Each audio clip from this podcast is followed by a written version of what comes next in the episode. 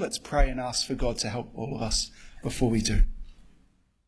Lord, we pray that your word might speak to us this morning and that you might use me to speak it faithfully and clearly.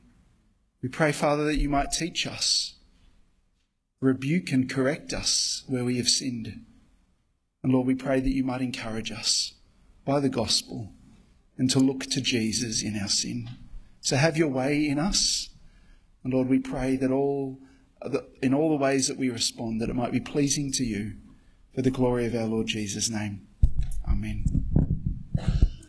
Well, it's hard to stay faithful in marriage today, isn't it?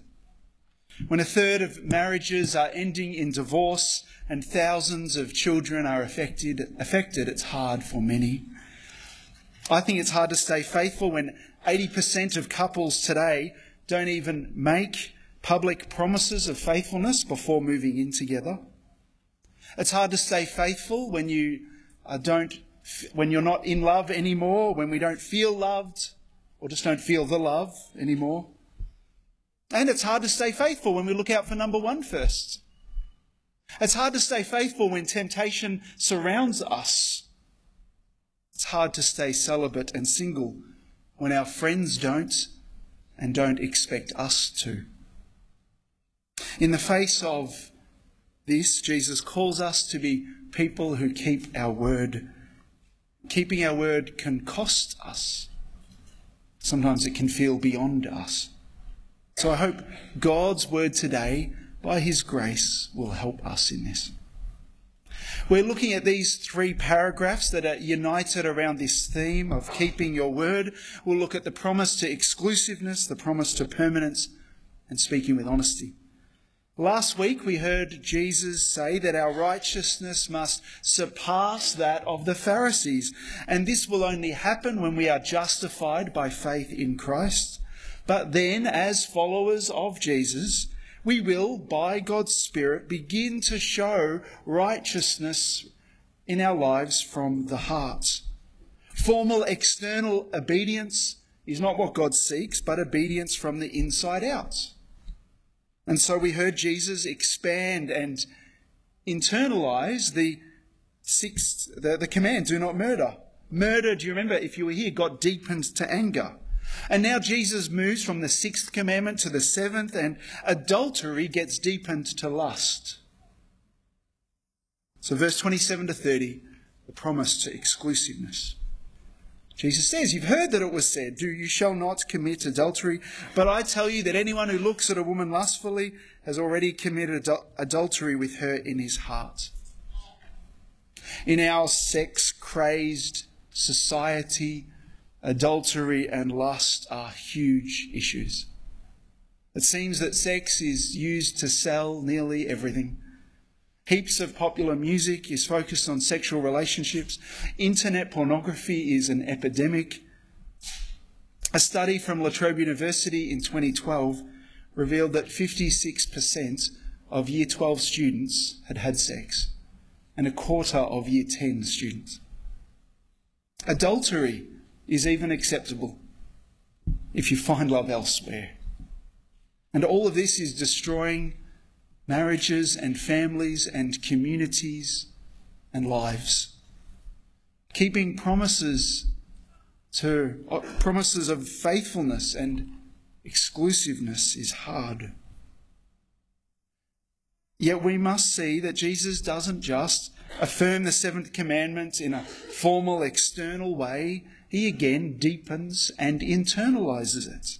And what he says applies to men and women, to the married and unmarried. Adultery in Jewish law meant having sexual intercourse with someone else's spouse or fiance. And Jesus says now, if you look lustfully at another person, you commit adultery in your heart. You've broken your word, your commitment to your spouse in your heart, and you have sinned. But I'd like to suggest to you that as Christians, even as single people, God and His Word actually says that you're to be faithful to Him. All of us are to live faithfully to Him. When we become a Christian, we commit to live with Christ as our Lord. And at our adult baptism or our profession of faith, even in this church, we promise that we will, with the help of God's Spirit, follow the Lord Jesus by believing his promises and obeying what he commands. And so when any of us, Christians, look lustfully at, at another person, we break our word. We, we should keep our word, but we break our word. What is lust? Uh, literally, the word means to strongly desire something, to have something, or to do something. Here it means to desire someone sexually, and it starts in the heart. As Jesus says later on in Matthew chapter 15, he says, Out of the heart come evil thoughts, murder, and adultery, and sexual immorality. So lust isn't just knowing, noticing. It's not just noticing that someone's attractive or a brief recognition or a thought that someone's appealing. It is to contemplate being intimate with them sexually, wanting them, thinking on and on about it, imagining it, fantasizing. Maybe you think about that person naked or yourself with them. Maybe you watch that movie. Maybe you surf the net. Maybe you go to the beach to look at women or images of them. Maybe you read that romantic novel and you desire that man. It is lust. In the Valiant Man course, which helps men struggling with sexual purity, Alan Meyer talks about how the majority of men and some women are stimulated visually and how our brains are wired. And Meyer calls lust a high through the eyes. Looking again or looking long enough to get that mental kick, that chemical high of pleasure and excitement. So if we've experienced that, if we know we struggle with this, what should we do? Jesus says, if your right eye causes you to sin, gouge it out, throw it away, for it's better for you to lose one part of your body than for your whole body to be thrown in the, into hell. It's the same with the hand. It's better to throw away a body part than be thrown into hell. Is Jesus promoting self mutilation? The third century scholar, Origen of Alexandria, he took an over literal interpretation here. He actually made himself a eunuch. He castrated himself to live this out.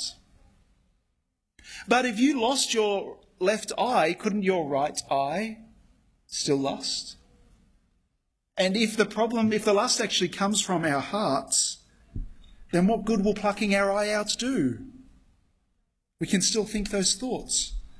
The real point is we need to be ready to give up whatever is necessary, our most precious things, to protect us from sin. It's figurative language, but it's meant in the strongest sense, and Jesus exaggerates to impress the deadly seriousness of sin. We must deal drastically with our sin. Jesus is saying even your sight is less important than your salvation or your godliness. And so don't flirt with sin. Don't think about it or nibble it around the edges. We are to hate it. We are to crush it. We are to gouge it out. As John Stott puts it, if your eye causes you to sin, cut it out. It means don't look. Behave as if you had actually gouged out your eyes, flung them away, and were now blind and could not see the objects that previously caused you to sin. If your hand or foot causes you to sin in the things you do or the places you go, don't do it. Don't go. Behave as if you had actually cut off your hand or foot and were now crippled. So if you need to do something drastic, like give up your smartphone, or disconnect your home Wi Fi, then you do that. It's worth it. If you're falling for someone else at work who's married, or if you're married and you're falling for someone else, it's worth asking to be moved. It's worth, ask, it's worth looking for a new job. The relationship might feel pleasurable and fulfilling, but you will stumble. It needs to stop. It should be severed. So don't sacrifice your integrity or your spiritual life for that relationship. And when we've failed and we know we've lusted and, been, and failed to be faithful to our God or our spouse, remember that we have a great Saviour. We are great sinners, but we have a great Saviour if we have turned from our sin to Him.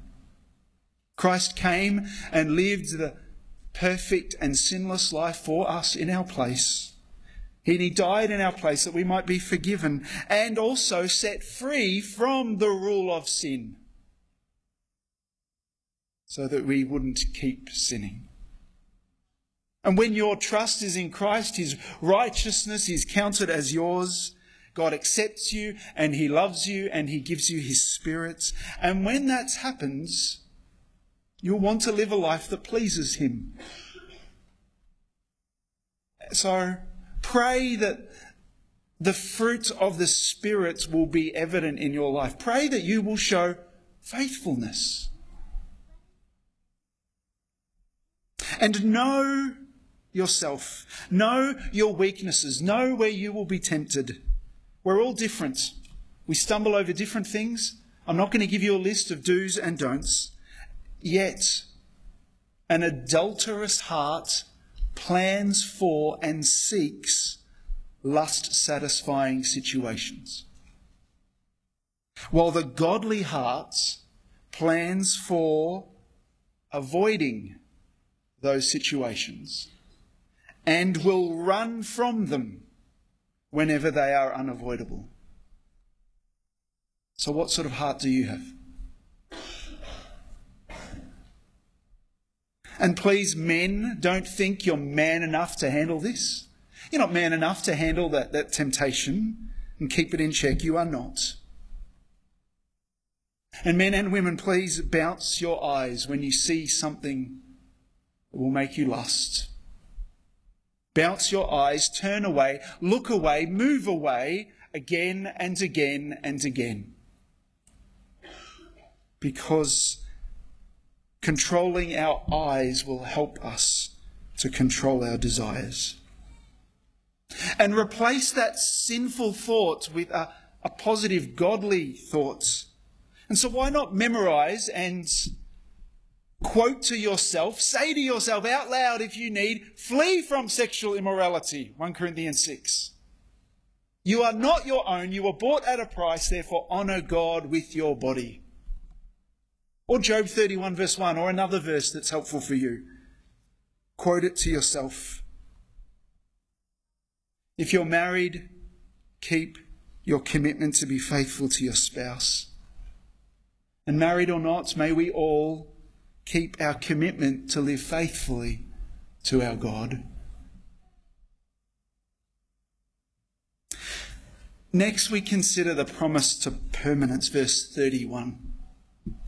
Jesus says more about divorce in chapter 19, but giving a wife a certificate of divorce, as mentioned here, as compared with just sending her away, aimed to restrain the actions of men and also aimed to protect women from slander and mistreatment. And yet, in Jesus' day, as in ours, divorce was and is easy. There were two schools of Jewish thought back then in the first century involving different interpretations of Deuteronomy 24, verse 1. Some Jews allowed men to divorce their wives for trivial reasons like burning the dinner or not being attractive enough, while the other group considered adultery as the only acceptable reason for divorce. In our society, marriage is all about love today, isn't it? And yet, love seems to be a mixture of physical desire and fuzzy feelings. and marriage has become a provisional sexual union to be terminated when this pygmy love dissolves. But true marriage is a commitment to each other before others and before God. And Jesus here is saying, honour marriage by remembering its God given intention. Just as marriage involves a promise to complete faithfulness, it involves a promise to permanence. Sickness or health, for better for worse, until death do we part. Permanence. Divorce might happen. Divorce does happen. But it was not meant to be. Many confused and conflicting ideas about the Bible's teaching on divorce abound, but not because of any deficiency in God's word, but because sin and worldliness has clouded people's minds. Yet I know that many people are wounded deeply by broken marriages, and this topic brings up memories and feelings they would rather forget. With John Stott, I agree. He says divorce is a complex subject that touches many people's emotions at a deep level. And there's almost no unhappiness so poignant as the unhappiness of an unhappy marriage. And almost no tragedy as great as the degeneration of what God meant for love and fulfillments into a non relationship of unhappiness, bitterness, discord, and despair. Stott says, I know the pain many suffer, and I have no wish to add to their distress. Yet I am convinced that the teaching of Jesus on this and every subject is good, intrinsically good, good for individuals, good for society. In verse 32, Jesus restricts permitted divorce to cases of sexual immorality or fornication, and that is any sex with someone, uh, any sex outside of a married heterosexual relationship. And for husbands back then to end a marriage for other reasons, as the ESV I think better translates the phrase, it causes her to commit adultery, as it is assumed that she will remarry for her protection and provision. In cases of abuse, we would encourage a separation for a woman's protection too, and encourage or begin a process of church discipline against the offender. And if an unbelieving spouse leaves, from 1 Corinthians chapter 7 and verse 15, we would understand that that gives grounds for a biblical divorce and remarriage. This is a complex situation. Every situation is unique, and there is more to be said. Please do speak with me or one of the pastors if you have questions or difficulties. Remarriage being adultery isn't because after a divorce the two are still married but rather you remain unavailable to others with the hope for a future reconciliation. As 1 Corinthians 7 verse 10 says, a wife must not separate from her husband, but if she does, she must remain unmarried or else be reconciled to her husband, and a husband must not divorce his wife. The Westminster Confession of Faith in chapter 24 summarizes this when it says, Nothing but adultery or such wilful desertion as can no way be remedied by the, remedied by the church or civil magistrate is cause sufficient of dissolving the bond of marriage. Still, even after the horrible devastation of adultery, divorce is not commanded. If there is true repentance, forgiveness, and reconciliation can occur. Do you remember the story of Hosea the prophets that we had two portions of read earlier? The Lord said to Hosea, Go, marry a promiscuous woman, have children with her, for like an adulterous wife, this land is guilty of unfaithfulness to the Lord. The man was told to marry a woman who'd become a prostitute and have adulterous affairs. Yet Hosea was to be faithful to her in spite of her unfaithfulness. In other words, Hosea was to act out and play the part of the loving and faithful God. And the adulterous wife played the part of sinful Israel. She would play the harlots, like Israel had left the true God to run and lust after other gods. Hosea would be faithful, forgiving and loving, just as God is. And God promises to be. And so God says, Love her as the Lord loves the Israelites. And so when at her lowest point, her husband finds her and he redeems her, he buys his wife back from slavery and brings her back to himself. And that is what God has done for us in Christ. That is good news for all of us. Praise be to God. God is able to forgive our idolatry, our spiritual adultery. And He can forgive adultery. He can forgive unbiblical divorces. He forgives it all when we truly turn from sin and trust in Jesus. And now, if God can forgive adultery by His grace, His people can as well. His people can forgive it too. God desires husbands and wives to keep their word. So, as much as it is within your power, by the grace of God and with all the strength that He gives, keep your promise to permanence. Thirdly, we are to speak with honesty. For most people today, a credibility gap exists.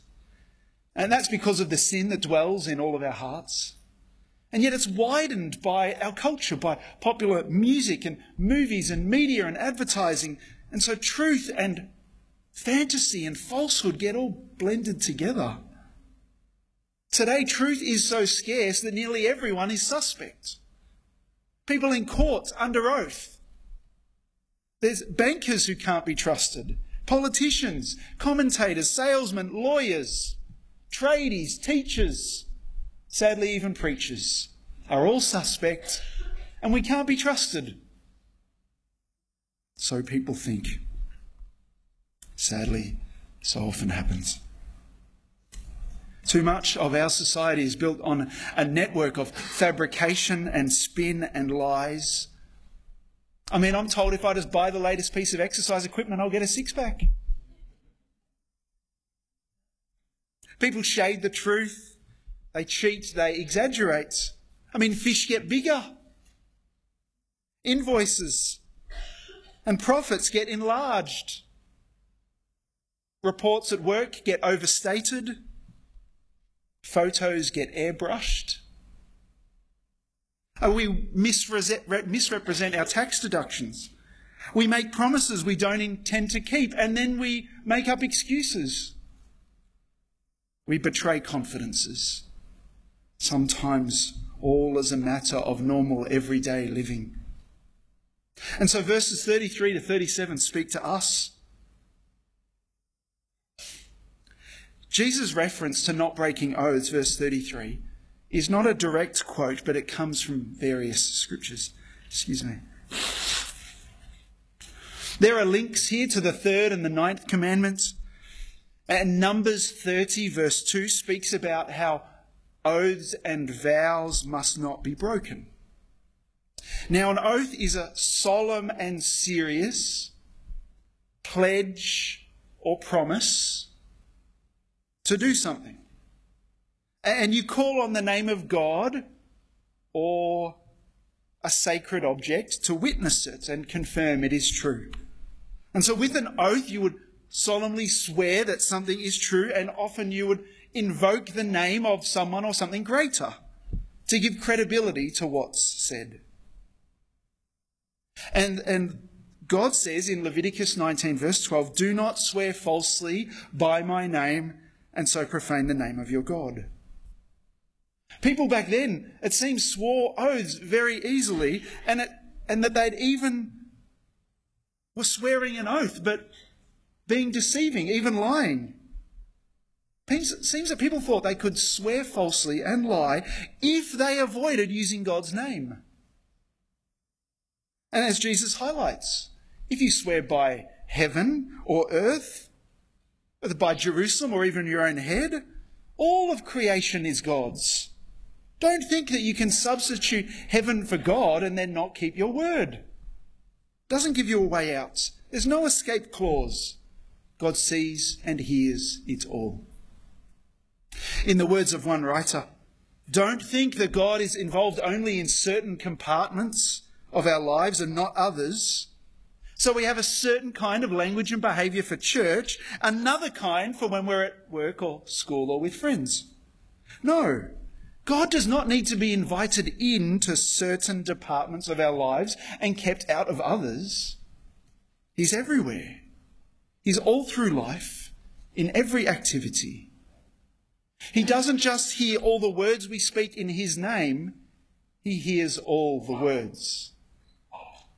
And will regard all promises as sacred if we remember all promises are made in God's presence. So a half truth is a whole lie. A white lie is a big black lie. And what does Jesus call for? Honest speech, speaking the truth. Anabaptists in the 16th century, Quakers today take verse 34 absolutely. They refuse to take oaths like swear on oath in a courtroom. But in Matthew chapter 26, the high priest at Jesus' trial said to Jesus, I charge you under oath by the living God, tell us if you are the Christ, the Son of God. And Jesus answers him, Yes, it is as you say. And Paul in Scripture, several times, the Apostle Paul makes promises calling on God as his witness. And so Jesus is not forbidding us, forbidding us to take oaths, especially if the authorities require it. He's against us abusing oaths. And Jesus is saying it should never be necessary to swear an oath. Our word should always be reliable. Jesus calls us back to simple honesty and honest intentions. And so I ask you, do you speak honestly? Always. Do you keep your promises? In verse 37, does your yes mean yes? I've been convicted of this during the week because sometimes I forget things. And Kirsty, my wife, asked me to do something and I say I will and then I forget.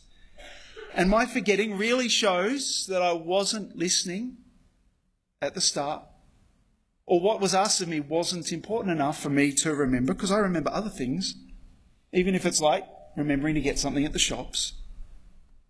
If I need to put a reminder in my phone or write myself a note, I need to do that. My yes must mean yes. Jesus calls me to be a man of my word. He calls you to be a person of your word in the small things and the big things. God keeps his word. Our God is a faithful God. We, his children, are be, to be like that too. So, how do you go at keeping your promises? Or maybe you're so flaky you never make any promises. You won't get married, you'll just forever date that person. You, you won't RSVP to that party because you'll wait for a better offer. And, or you'll say yes and you'll pike because you got a better offer? Or do you deceive or exaggerate in person or online? Do you forget or fail to do what you said you would do?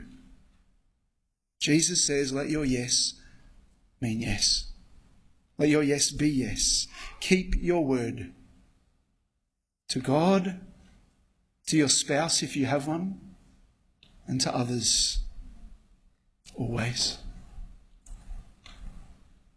I think we've all failed to keep our word sometimes. We've all fallen short and failed to be faithful. We've sinned. And because our God is always faithful to all of his promises, even of saving us through faith in Jesus, may we flee to Jesus. May we rely on him for forgiveness, for a clean slate, and for the strength to obey now, for the strength to obey again. I close with this true story. Years ago, during the American Civil War, a beautiful, well educated, and popular young woman fell into prostitution. By the time she was 22, she lay broken, friendless, and dying in a Cincinnati hospital. Just before she died on a cold winter's day, she wrote a poem lamenting her life. It was published in the newspaper, and thousands of people sympathized with her. The poem ended with these lines Fainting, freezing, dying alone, too wicked for prayer, too weak for a moan. To be heard in the streets of this crazy town, gone mad in the joy of the snow coming down, to lie and to die in my terrible woe, with a bed and a shroud of the beautiful snow. Some time later, a verse was added by another person. Helpless and frail as the trampled snow, sinner despair not, Christ stoopeth low to rescue the soul that is lost in its sin and to raise it to life and enjoyment again. Groaning, bleeding, dying for thee, the crucified one made a curse on the tree. His whispers of mercy fall soft on your ear. Is there mercy for me? Will he hear my prayer? O God, in the stream that for sinners doth flow, wash me and I will be whiter than snow. Let's pray.